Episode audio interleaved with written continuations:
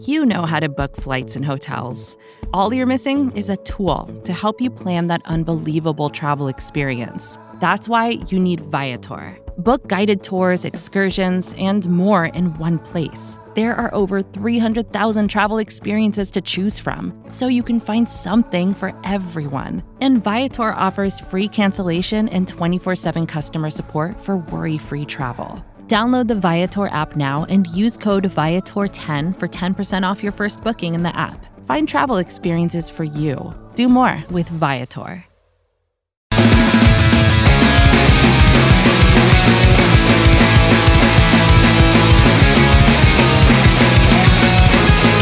Hello, friends, and welcome to this edition of the Thirsty Dogs Drink Faster podcast, a Philly sports centric podcast from SB Nation. I am your co host, Paul Hudrick, the editor in chief of Liberty Ballers, and I am joined by uh, from Philly Voice and everywhere else, I would say, uh, Shamus Clancy. Shamus, how are you feeling, buddy? Doing well, man. Uh, recording this Tuesday afternoon, very rainy day in Philadelphia. Had to wake up early. My day off today from Philly Voice. Go down to get my hair cut. Pouring, pouring, raining. Had to try out the new rain jacket that I got for the Oh. fall to keep in my bag for Eagles practice. One I day this that. summer, my first kind of time getting in the nitty and gritty of covering the team for them in the media. And it was raining. I was like, man, I really should have a packable rain jacket in my in my bag. And now I do. Look at me. I love it. No, and that's you, you find these things out as you cover a team more and more. These little things that you know you'll need, and these little nuances to the coverage. Uh, I remember when I was first starting out and doing things, I was following around Jess Camerato a lot, who is Yeah, awesome by the her. way. Um, and I remember her thing was always like, if there is food to be had, just have it, even if you're not hungry, because there's going to come a point where you're going to be hungry and there's going to be no food and I that. have really just subscribed to that so hard over the years. If there is food, you just eat. Um, I might have and- subscribed too much to it. Yeah, fair. enough. Yeah, you in, and I in and outside of sports arenas. Yeah, fair enough. Fair enough. Um, but yeah. So speaking of Eagles, it's football season. I can't believe it. We're here. We made it. Uh, it, it is September sixth. The Eagles open on September eleventh, this Sunday against the Detroit Lions. This is exciting times, man. Um, a, a lot of hype around the Eagles, as we all know, which I think you and I both agree is both exciting and terrifying because Correct. whenever whenever there is so much hype, it just really sets us up for this immediate feeling of dread and and perhaps doom. But um, as we sit here right now, kind of where where are you with the Eagles? Like what's like a temperature check? Where are you as we enter week one? All in. Not maybe not the most Love it. surprising take. My fandom's shifted. We talked about this to being like a media member there Sure. rather than just being a nitwit watching the games or going to the games with my family and friends. But the the roster around this team, and when I talk about roster, and usually when you hear, oh, this team has one of the best rosters in the NFL, that's usually QB independent, right? When someone says this seems like a loaded roster, and I think that's true for the Eagles. Biggest question mark is obviously the most important position in the entire sport, maybe in all of sports, in Jalen Hurts. But I have some faith in him, and we've seen in the past sometimes if you have the most talented quarterback there is, if the intangibles aren't there, and we've seen that over the last half dozen years in Philadelphia, things go awry. But sometimes if you have a guy that can work well in high leverage situations, is beloved by his teammates, feels like they can come up clutch when it's needed to, those things kind of work the margins and work themselves out over the long term. So I have faith in Hurts. The you could talk about a little bit. The receiving corps there is the best ever for the Eagles. Perhaps. We did a little talk before the podcast. My first inclination was did Mike Quick and Harold Carmichael really overlap? And I looked it up. Mike Quick's rookie year is 1982. That's Harold Carmichael's second to last year in Philadelphia. He's 33. So not really. So in 82, Mike Quick has 10 catches, 156 yards, and one touchdown. That seems pretty normal for a receiver in that era as a rookie. And Howard Carmichael had 35 catches, 544, four touchdowns. Next year, Harold's last in Philadelphia, obviously not the player he once was. Obviously, he's in the Hall of Fame now. Harold has 38 catches, 515 yards, three touchdowns, age 34 7, age 34 season. Okay. Mike Quick, 69 yards, a league leading 1,409 receiving yards, thir- 13 touchdowns, age 24. There you go. First team all pro. So I wouldn't really count that because they're both not, they're on different wavelengths. Right. Harold's coming down, Mike's coming up. Who's the other best receivers the Eagles have? T.O. Uh, you're going to say T.O. and Todd Pinkston. I think Todd Pinkston, historically, in retrospect, he's someone that I killed as a kid. Uh, as a modern vertical slaughter field stretcher, I think he's fine now. And I looked up, yeah, I think he had like seven or eight catches for 84 yards in the Super Bowl in 2004. So in retrospect, I cut him a little bit more slack than the way I used to talk about him there. I still think he had some alligator hand, arms. Well, there is a famous one, the the Lost in the Lights one. No, no one will ever forget that. Yeah. Yeah. But no, I, I it, it's like you said, it's it's hard to pinpoint even when this when the Eagles have had a true number one, they they haven't had a number two. Like you said, T.O. um, even back like my like Irving Fryar in, in, those days, like they didn't really have a number two. It was Irving Fryar and Ricky Watters were the offense. That was it, and they had Rodney Peete and Ty Detmer quarterback, which I wish to never remember those days ever again. Um, you have but, DeSean and, Maclin yeah, but I think I think that's yeah. not the same. AJ Brown can be a top 10 receiver in the NFL. And I think DeSean is one of the most explosive, exciting players in the history of the NFL. Not just talking about the Eagles, but in the entire NFL. Yeah. But he was no. such a unique player in the sense that no one can like who's the best five receivers in the league. No one's really reeling off DeSean because no matter how good he was and uh, the way he could just completely contort a defense and the way I would say he's akin to the way Steph Curry could change a defensive alignment in basketball because that gravity has a three point shooter. It's just a little bit different than when you're thinking of these guys who are complete, complete receivers. Yeah. And, and like Jeremy Matt, Maclin was okay. I think he was yeah. pretty good, not great. But I think if you want to compare 1A and 1B, AJ Brown is a more complete receiver than yes. Sean Jackson. And I think DeVonta Smith is going to be a lot better than Jeremy Maclin. I no, because no shade like, to Maclin, but I think he's just that good. Right. And I think the point there you're making, I think it's and I think it's a right one is DeSean was never really a true number one because of those limitations, because he was he was like you said, or you know, you could make the argument the greatest deep threat to ever play football. Yep. But limited in other ways. And in Maclin was, I, I, I'd say he was very good. I think he had a chance to be even better if he could have stayed healthy. Just he yeah. had so many injuries and so much stuff catch up to him. But um, I think he was a very good number two. In this case, there on most teams, if you throw DeVonta Smith or AJ Brown on them, he's probably he's they're they're one or two, right? They're like they are the best or second best receiver on the team, and they're both have like wide receiver one potential. So and they're both here for the long haul. AJ Brown just signed a contract. DeVonta Smith is in his rookie deal, so they're they're going to be here for a while. Um, so I think all of that, it, the excitement level of that, and I like we talked before the pod, they're receiver wise, there has never been more excitement um, since T.O. to, to get a receiver in here, um, like an AJ Brown.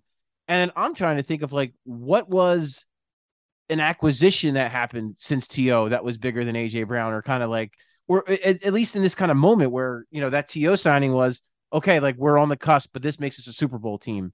Um, I'm trying to think of uh, of an acquisition that had occurred since then, and I can't think of one where I'm like, yeah, this er, and even the ones that maybe were like we didn't think of him as that at the time, right? Like when when this when the Eagles signed Malcolm Jenkins, I think everyone was like, "Oh, that's solid." You know what I mean? Like no yeah, one thought everyone this, wanted oh. everyone wanted Jairus Byrd, who ended Correct. up going to New Orleans to replace Malcolm Jenkins. And yes. Two, again, two careers that went in completely opposite directions after that free agency period. Right, and, and I, I, I think everyone thought like, okay, like solid, like he's a solid player. This should work out. But he kind of, I mean, in my eyes, I think he became a franchise icon. He wins a Super Bowl here, and I don't think any yeah. of us kind of saw it going that way. So even when they signed him, the fair fair, the fanfare was kind of light. Um, even a guy like a Connor Barwin who who came in here, like he had, you know, I think it was an all pro season that he had the one year here. He had 14 and a half sacks yeah. in 2014, I think. And so even his, like, I don't I don't remember it being like it was like, yeah, that's a solid move. Like I can't think of a move like this AJ Brown move that happened like uh, in a, the way it happened on draft night and really pretty out of left field, right? Like none of us there wasn't really I think there were whispers that AJ Brown was not happy in, in Tennessee and not happy with the contract, but I don't remember the Eagles being linked to him no, in any way. Not at all. Not um, at all. Or the Eagles really being linked to receivers in any way. Um, even like when the Deebo Samuel stuff was out, I don't. People thought maybe them. DK because he was there was some right, drama there, there in Seattle post Russ. Right. I will throw one acquisition out there. It's on kind of a different spectrum here. Eagles 2017, after about six or seven weeks, it became clear that this team had clear championship aspirations and were good enough to get there. Obviously, Nick Foles isn't there yet to save the day. Carson Wentz is still looking like on this on this rise to an MVP season in his sophomore year. But the Jay Ajayi trade, then again, hmm. not analogous to the T.O. move, not analogous to the AJ Brown move, but this the city was starting to really, really buzz about the birds and the way they kind of hadn't since that TO season. You could just feel the energy in the city, and there was a special element for this team. Certain things started happening, certain plays going certain ways that never, ever, ever go that way in Philadelphia. And it's one of those things that these little things added up, and those small parts became. You know all the aspects of what goes into a winning team and a championship team. You know, every team is lucky in a way. Everyone says, "Oh, that was a fluky season." Every team has to have these insane bouts of luck to reach the promised land.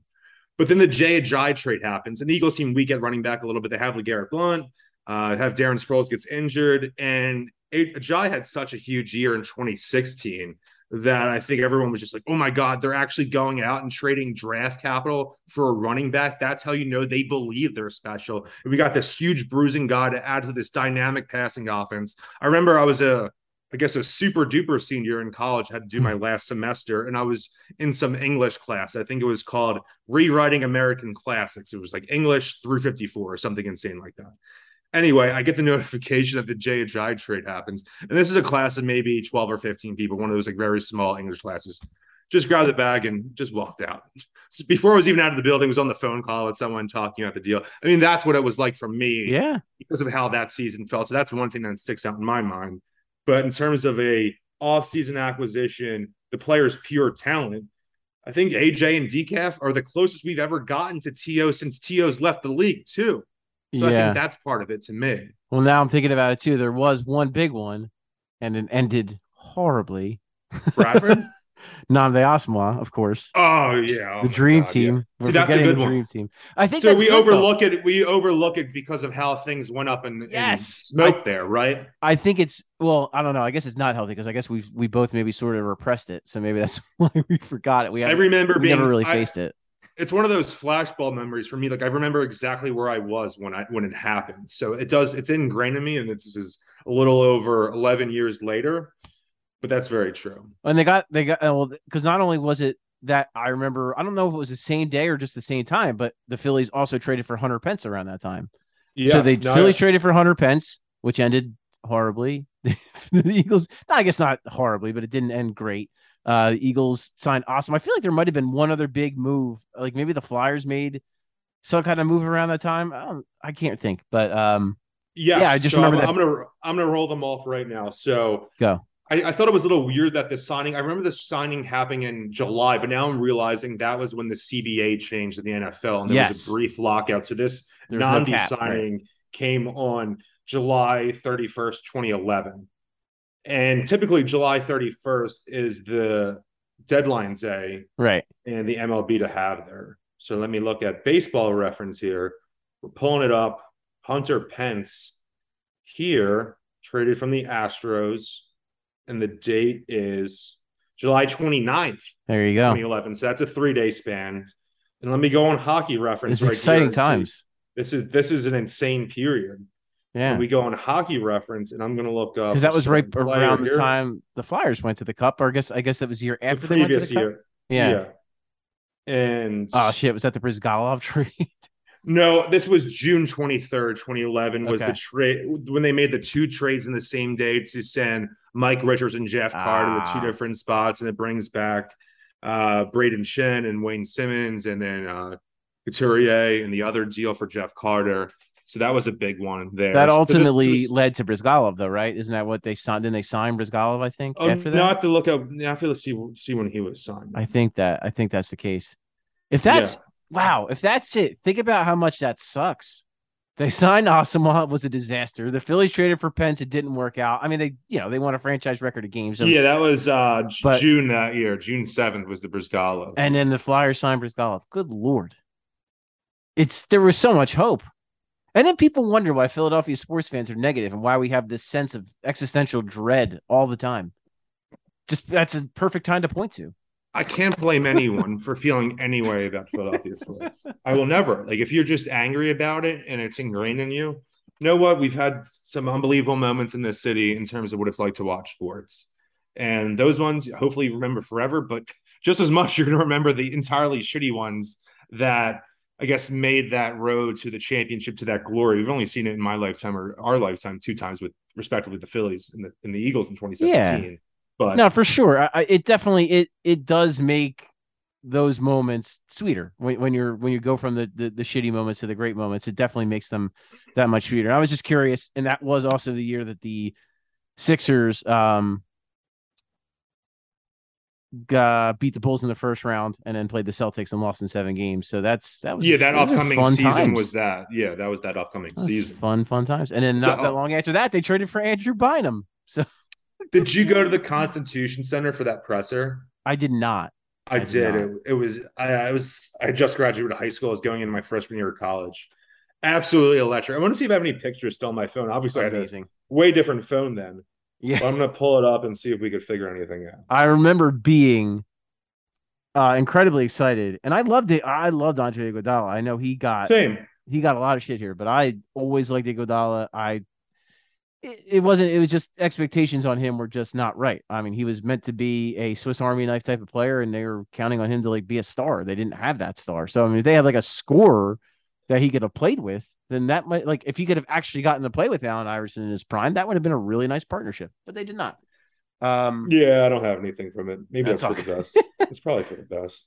Yeah, no, I mean that's again, it's things you know you don't want to think about, but it, that's just wild that that all happened within like within like a year, right? Like, yeah, the the Phillies getting the Phillies trading for Pence, the, the dream team and Nnamdi Asomugha, the Flyers getting Bryzgalov and trading Richardson Carter, and then uh, not that long after that, the Sixers trading for Andrew Bynum. Wild. That is wild. All four teams at the same time. Swan the way and just explain. It's it's a Joker origin story uh, for sure. Um, uh, but getting back to the Eagles real quick, when we're talking about the NFC East and um well, I guess first let's talk about because the Ringer had an interesting uh, piece ranking uh, every quarterback in the NFL. Uh, well, not every quarterback in the NFL. Just I think it was how many of them was thirty two quarterbacks. So I guess every starter. Um, and uh, Jalen Hurts comes in at twenty one. Uh, you've seen the list. I know there were a few we talked about before the pod that we were kind of a little bit head scratching on. Um, do you think 21 is fair? And where on this list do you perhaps see that eh, maybe Jalen Hurts, you could argue, is, is ahead of one or two of these guys? Immediately above him, Baker Mayfield. Yeah. Come on. Come on. 19, Marcus Mariota. I think we talked on last pod. I'm still like a Mariota stand from that weird chip Oregon energy era where everyone wanted to trade up for Mariota, do the deal, all of that. That's outrageous. I did a ranking on Philly Voice earlier in the offseason, uh, Philly Voice quarterback rankings. And I think I had Hurts around 15, 16. Yeah, that seems more fair because, like, I, I, am with you. Like, um, I would certainly have him above Baker Mayfield. And I don't hate, like, I'm not one of those people like can't stand Baker Mayfield, but like, I, I, I fail to see what he does better than Jalen Hurts at this point in their respective careers. Um, say like Mariota, like uh, like Mariota is only a, a, starter because Matt Ryan's not with the Falcons anymore, right? Like he's not like he he was a back. He's been a backup. Um, what has he done at the NFL level as a starting quarterback? Um, you know what I mean? Like Jalen Hurts led the Eagles to the playoffs last year, and then I'm looking at some like Mac Jones. Okay, yeah, you, we can debate that. That's close. Jameis Winston. I mean. I don't know. I, the Jameis thing like, is weird. There's yeah, this weird like the Saints, right? We're going to talk about this.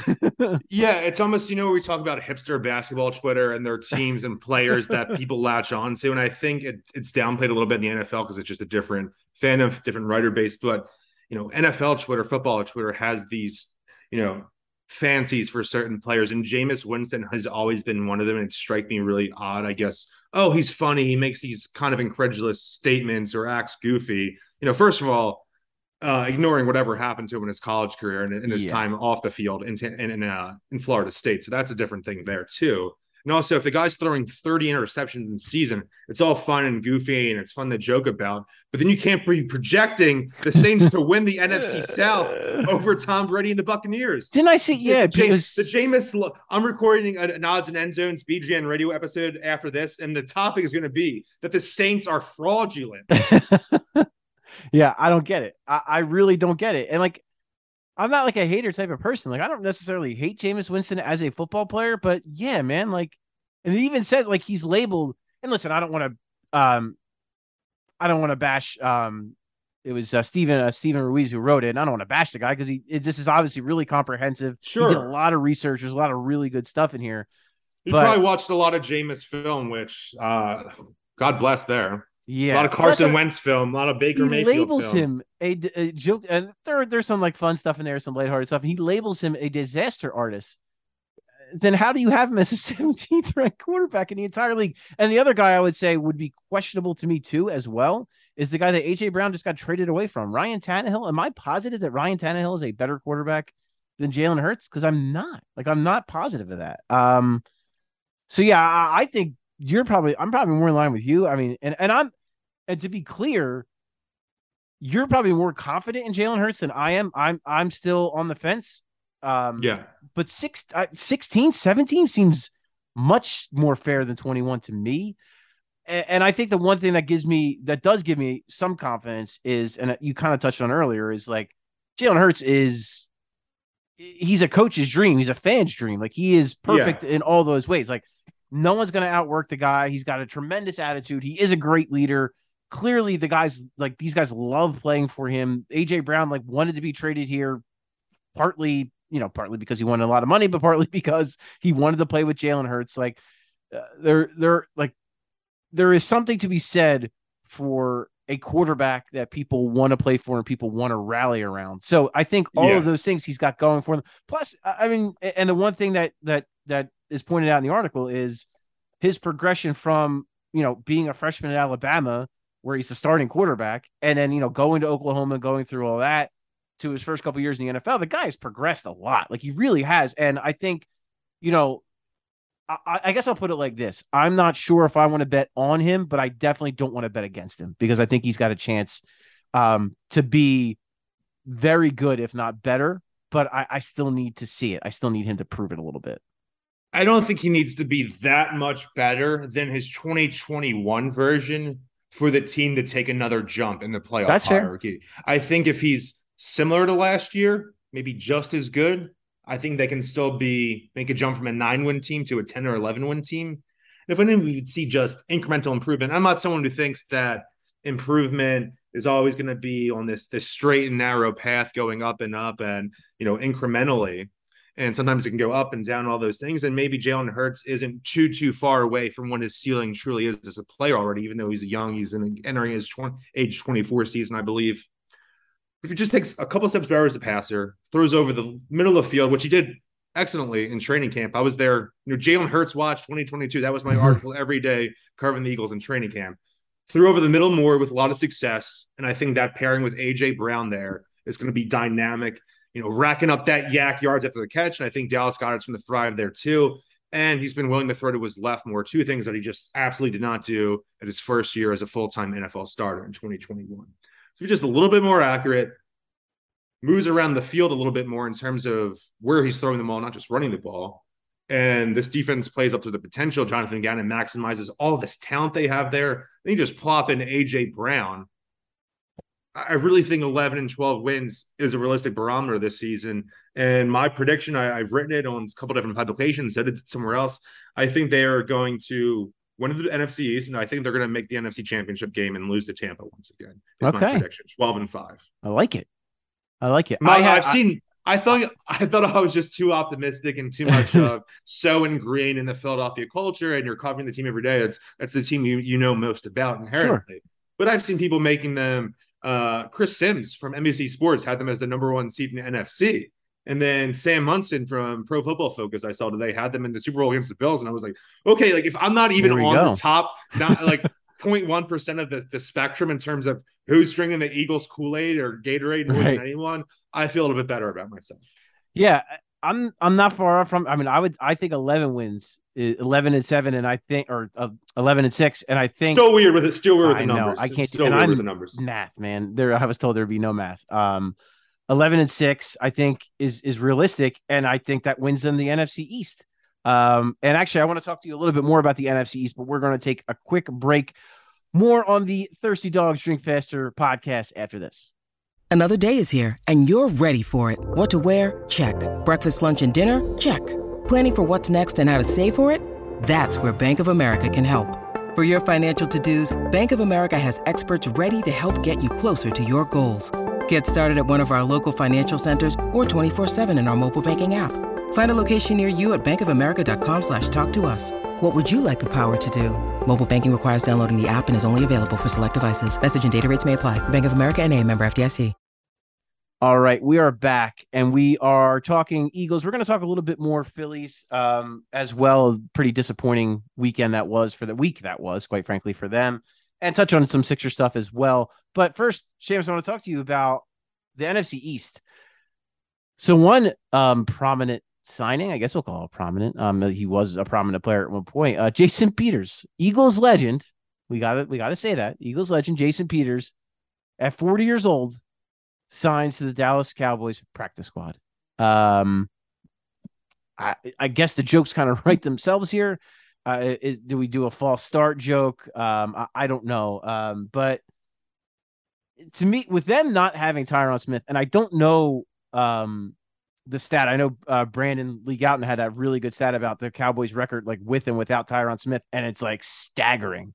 It reminds like, me of the Lane Johnson Eagles stat, right? Whenever he didn't play in 2016, they lost. I think they blew all that yeah. momentum they had early in the season, and he plays the entire 2017 season. And we look look what happens, and that that path kind of repeats over the next several years. Right. I mean, so you have these bookend tackles like that, a, a guy in Tyron Smith who's one of the, you know, probably will go down as one of the greatest offensive tackles of all time. You lose a guy like that, and, and look, Dallas they had a lot go out the door, man. Like this, they had a. To me, I, I don't think they had a very good offseason. I think they have serious step back, took a step back. Yeah, no doubt. After after you know after wide receiver has been such a strength for this team for so long, you, you lose Amari Cooper, you give him to the Browns. Um, for In, insane trade. Yeah, they gave. Look, look what the they. Browns. Look what the Eagles got for Chauncey Gardner Johnson and Jalen Reagor, and it's yeah. pretty now pretty equivalent of what they just gave up Amari Cooper for. Yeah. Now Michael wild. Gallup's hurt. Michael and, Gallup's hurt, who I like and then, lot, It, but, yeah, and then increasingly, Dak Prescott doesn't have as many targets to throw to now. And I think Dalton Schultz right. have a good year. CeeDee Lamb is is making that jump. I think he's probably a top 25, top 30 yeah, receiver good. this year. He's Maybe really he ends good. up this year yeah. as a top 12 receiver. I could see that, especially getting all of those targets now with both Amari Cooper gone and some of the other injuries they're battling. Maybe if they're behind in some games, got to throw. I think Dallas is going to make the playoffs. I predicted them to on phillyvoice.com. Uh, a couple weeks ago, I did a game by game prediction for every NFC East team. So you can Google that Philadelphia Philly Voice NFC East prediction 2022. I'm sure that would come up going game by game. So have Dallas at 10 and 7, making the playoffs as a wild card team. Um, maybe that's in a like a little bit of a hedge as someone who's you know wrote and led about uh, being an anti Dallas guy over the years. Like, okay, they'll be okay and they can make the playoffs. But then I also predicted the Eagles to beat them in the wild card. round. Right. Yeah. No. I I'm pretty in line with you there with Dallas too. I think Dallas. Look, there's still a lot of talent on that roster. They still have Dak Prescott. I mean, Dak's I think, Dak. There's the yeah. talent there is undeniable, and you're always going to have a chance in games if you have a quarterback who's the top, whatever, 12, 13 quarterback. Right. And quite frankly, um, Washington still stinks. Um, the Giants still stink. Although I like the direction they're going with Brian Daboll and all that. I love I, Daboll, but I do think they're still going to stink this year. um, yeah. I I did when we're talking about like quarterbacks that I don't understand, how have people talked themselves into Daniel Jones being good? Like I don't, are, I don't. Are Giants it. fans saying that about Eagles fans with Jalen Hurts? Maybe, but I, yeah. but but at least Jalen Hurts has led the Eagles to the playoffs. like I don't know. Like I, I, I think watched, they're just wasting a year. They're just wasting. I agree. I I thought they should have targeted a quarterback or done something different. But that's you know, me. I guess they're hoping maybe they're going to give him like the one last shot with Daboll to see if Daboll can do what he did with Josh Allen, which nope. yeah, it's what I like. You see all these things like, oh, this quarterback stats compared to Josh Allen's first two first two years yeah, stats. No. It's like he is one of the biggest outliers, if He's not the freak. biggest outlier, yeah. in terms of what he was as a prospect, even valued as a first round prospect, compared to what he was in the pros and his developmental path. We talk about that is not a linear development path in the slightest. No. So I think there's a situation there where oh, he's can be like jo- no one is Josh Allen. That doesn't mean he's necessarily the best quarterback in the entire NFL, but on a developmental timeline and process, there that's a complete, complete outlier. Yeah, he's not. Oh, let's get this guy. He could just turn this guy into Josh Allen. He could turn everyone into Josh Allen. Uh, yeah, no, it's not the way it works at all. And even like I see some people, and to like just to be fair and check ourselves, like I see some people make that correlation with Jalen Hurts, and it's like, and I nah, think that's dude. so stupid. Yeah, yeah, like so nah, man, Jalen Hurts, like Josh Pushing me good. It has nothing to do with the way Josh Allen's developed as a, a pro passer, though. No, and not like, and not only that, like Josh Allen is is he, he is like the Giannis of NFL quarterbacks. Like he is a absolute freak. There is nothing like him right now, right? Like, I there the is comp. no one I like the comp. that size, that athletic ability, and he always had that. But respectfully, he went to Wyoming, so like I'm sure the coaching he got there and everything he got there wasn't you know up to snuff necessarily. So it took him a little bit. It took him some time. He had to develop, and the physical tools were always there. Respectfully, with Jalen Hurts, um, I- think his arm is better than people give him credit for. But like, I, didn't. I don't see the. I mean, it's not even controversial to say. I don't see the physical tools in Jalen Hurts the way I I saw them in Josh Allen. Like it's it is a freak of nature. Um. In But yeah. college, in Wyoming, he was a full time starter Yes. for two years. Yes. Completion percentage, 56.2%. Exactly. That's disgusting. Right. But the reason he went, I wasn't was he number was he number one? I can't remember. No, he, he was number seven. remember. So there were a couple quarterbacks. okay. So Baker went number one that year. Right. It was Baker went one for And then. Darnold went third to the Jets that Ooh, year. I think that those were the first two QBs taken over him. Yeah. Josh Allen to Cardinals was around the uh maybe 10th or 11th pick, I think. Josh Rosen. Yeah, yeah, yeah, Yeah. yeah. I And like Josh then- Rosen coming out too, but he So did I. I feel like an stinks. idiot now. Yeah, he stinks apparently. Oh.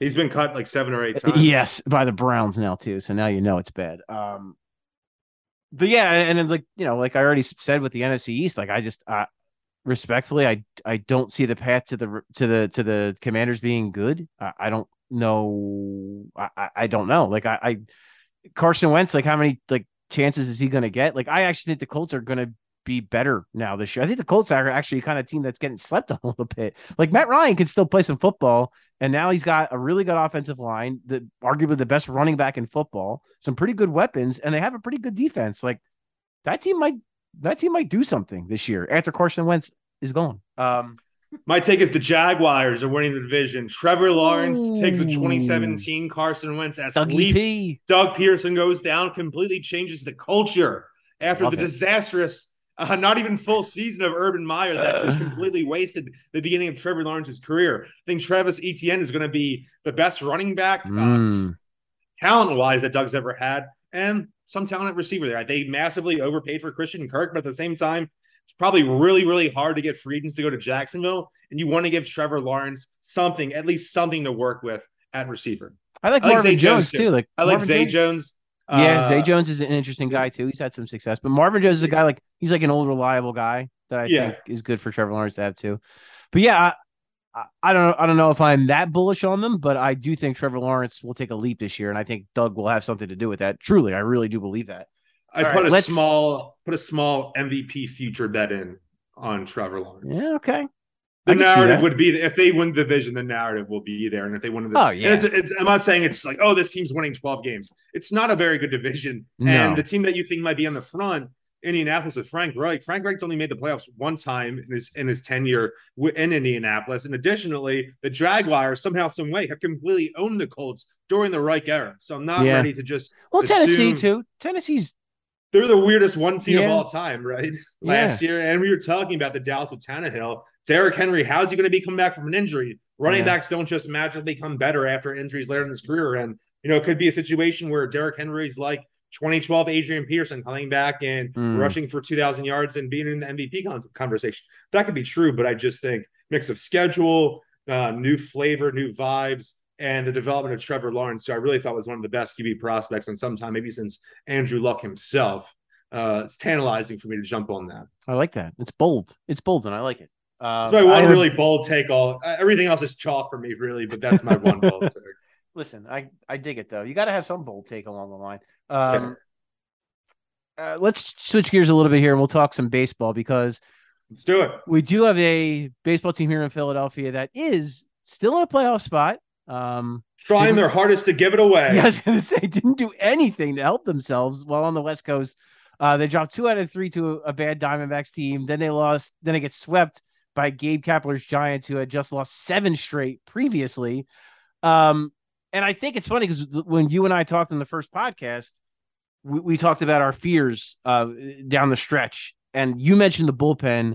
I mentioned the third starter, and I think we were both right. We're both you right. watched We're both right. Yes, yeah, you we're watch those right. games. Um, Ranger Suarez, man, really a couple really tough outings in a row. Couldn't get out of the fourth inning. I mean, it's that's not good for a guy who's supposed to be your number three guy. Aaron Nola, who you gave credit to, and I think rightfully for having a really good year this year, but man is struggling in September's, and he is. I didn't want to give him credit. I really didn't want it because I'm. I wouldn't say I'm a hater. I don't want to say like I'm haters of certain players, but I really just think the hype outmatches the the quality and the, and the output. And he's had a good year, and I was like, you know what? I finally have to say it. I don't want to keep just digging my own grave. I think he's had a good year, and then he melts down like that. Yeah, The best thing the Phillies have going for them right now is that the Padres are also slipping in the wake of the Fernando Tatis Jr. suspension. They are currently tied for the second wild card spot together right now. So both teams will be making the postseason as Right. is right now. And they just really right now, it doesn't feel like the Phillies deserve to make the playoffs given the last couple of weeks. No. I know the excitement level has been there. And I had tickets for tonight's game, Tuesday night in Philadelphia at home. First uh, kicking off a divisional homestand against the Marlins.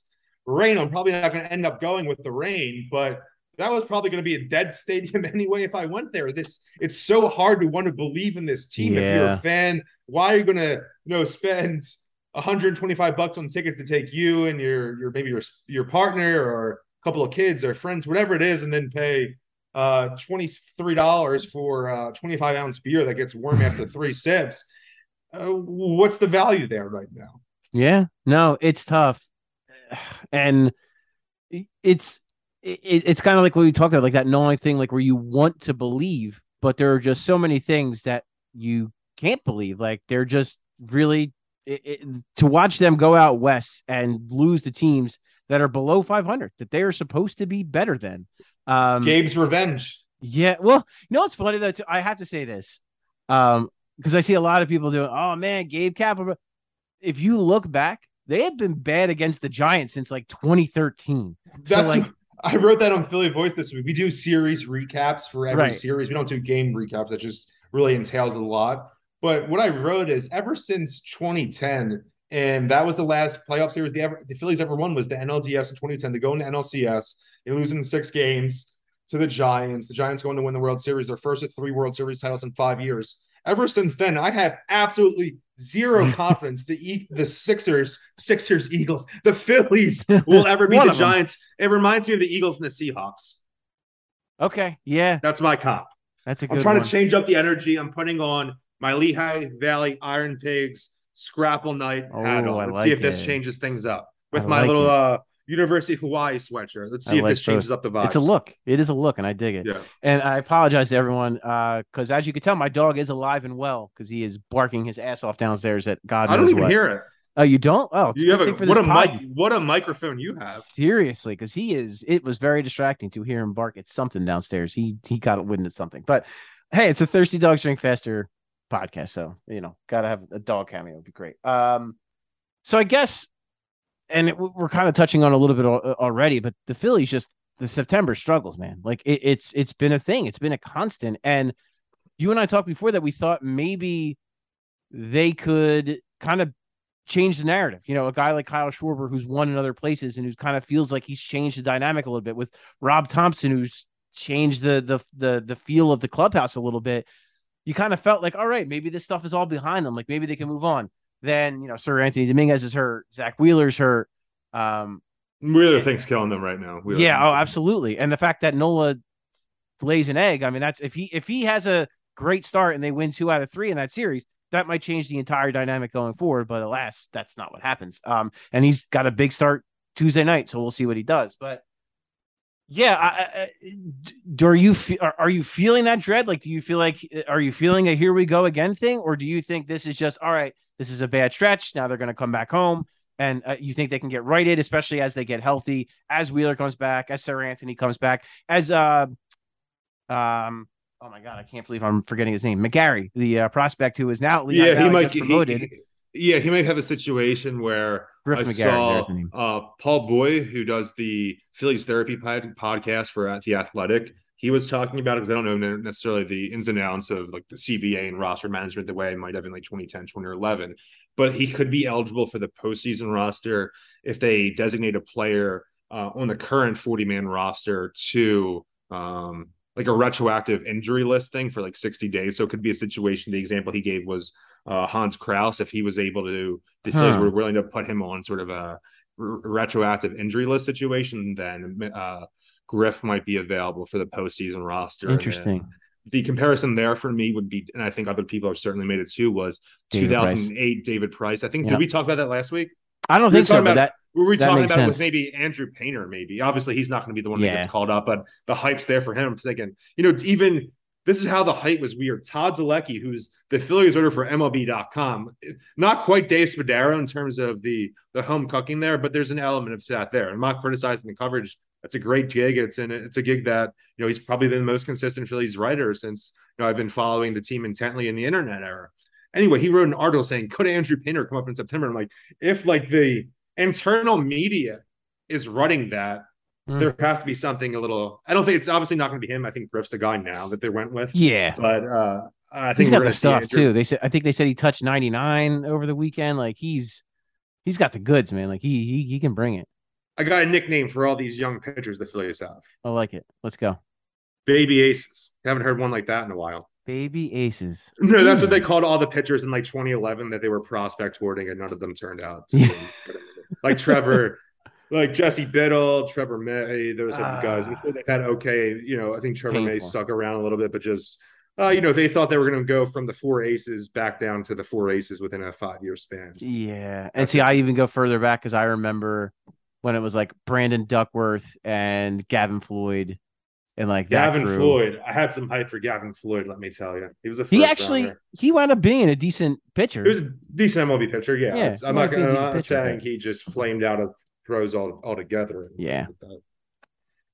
Oh man, but so I mean, I guess yeah. Do, do you feel like the Philly? Like, do you feel like it's September as usual for the Phillies, or do you think they bounce out of it and and kind of dig themselves out of this? It's not even a hole really, because like you, they're still in a playoff spot. But do you think that they like do they cling to this, or do you think that they go in and, and actually win some games and, and lock this thing up?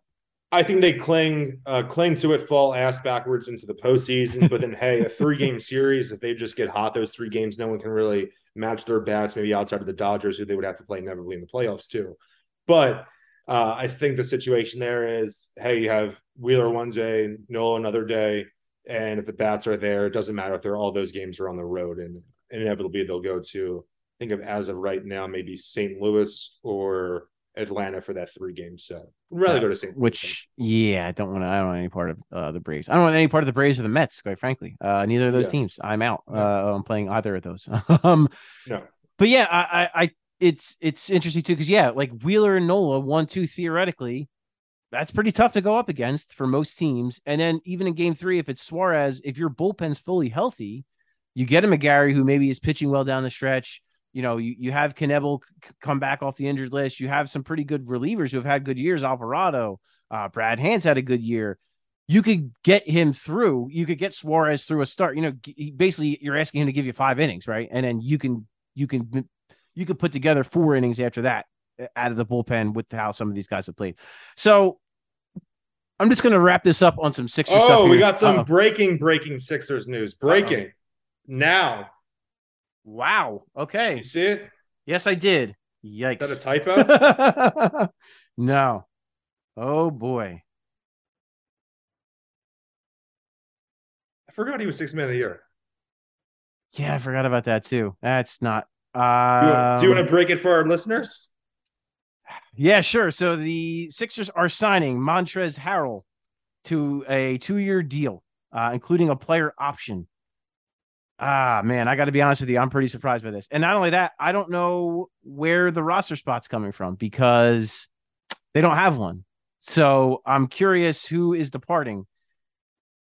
Man, if Oh, I'm man. being totally honest, Give me, give me the takes. I don't like it uh, because to me, I would have like Paul Reed and, and Charles Bassey deserve the crack They deserve, and uh, like from people I talked to, I thought that was what was going to happen. I really thought that they were going to get the they were going to get the first crack, and maybe if they signed a veteran, it would be you know a guy at, at the minimum who would be an insurance policy. Um, this does not sound like that.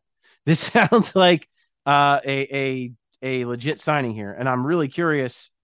And now Woj just corrected his uh, his typo there. That's when I said it was a typo. You thought I was saying typo for that thing. Oh my god, is that a yes? I did. I thought like you're saying like no, the, the, the, signing in general. No, was I was like, am I going to pronounce his name wrong? That can't. That's definitely not the way they spell his. No, that, that okay, the, the the second way is the correct spelling. I'm curious the corresponding move. Um, I I'm gonna try to find out um the validity. I mean, it's it's valid clearly, but I'm trying to f- figure out the corresponding move. My goodness. Really? Breaking news here. We're breaking news on this podcast. It's wild. It's Sixers news, of course. Oh my goodness. Um. Well, that's a good note to end it on. I feel like, right? Yeah. Some breaking. How how many minutes do you think he plays per game this year? Uh, too many? No. Um. Many. Well, yeah. so let's let's say he he's he fine. Was, like he was uh, as... sixth man of the year under Doc in 2020. So you know you know Doc loves his guys. Yeah. Yeah, like I don't know. I, I personally am not a fan of the move. I, I would have rather see them go into the young into the season with the young guys, see what they got. But alas, alas, here we are, and yeah. So expect a lot of veteran minutes, and then Doc to be really indignant about it when he's asked about. It. So much for the B-ball Paul uh, victory tour. Yeah, that's a bummer. Um, I thought, and I thought he earned with the way he played in the playoffs. I really thought he earned the role, but I guess, uh, I guess not. Um, all right.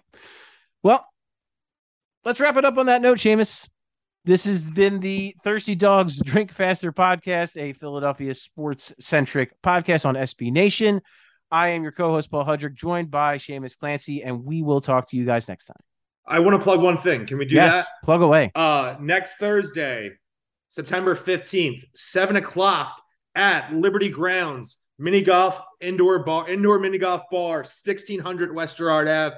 Both myself, my co-host Joe from the Odds and End Zones podcast on Bleeding Green Nation Radio, obviously part of the wider SB Nation Network. We'll be doing a live podcast there. We'll have drink specials, tons of amazing food there. You can play mini golf, and then a great, great, great Thursday night football matchup with Kansas City versus the Chargers will be going on too. So Love great football it. night leading into the Monday Night Football Eagles home opener. Uh, that upcoming Monday. So should love be a lot it. of juice, a lot of fun.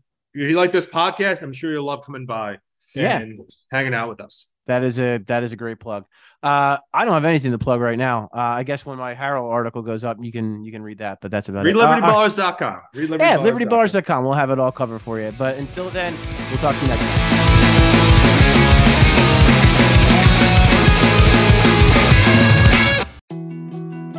More to dos, less time, and an infinite number of tools to keep track of. Sometimes doing business has never felt harder, but you don't need a miracle to hit your goals. You can just use HubSpot because their all in one customer platform can make growing your business infinitely easier. Imagine this high quality leads, fast closing deals, wildly happy customers, and more benchmark breaking quarters. It's not a miracle, it's HubSpot. Visit HubSpot.com to get started today.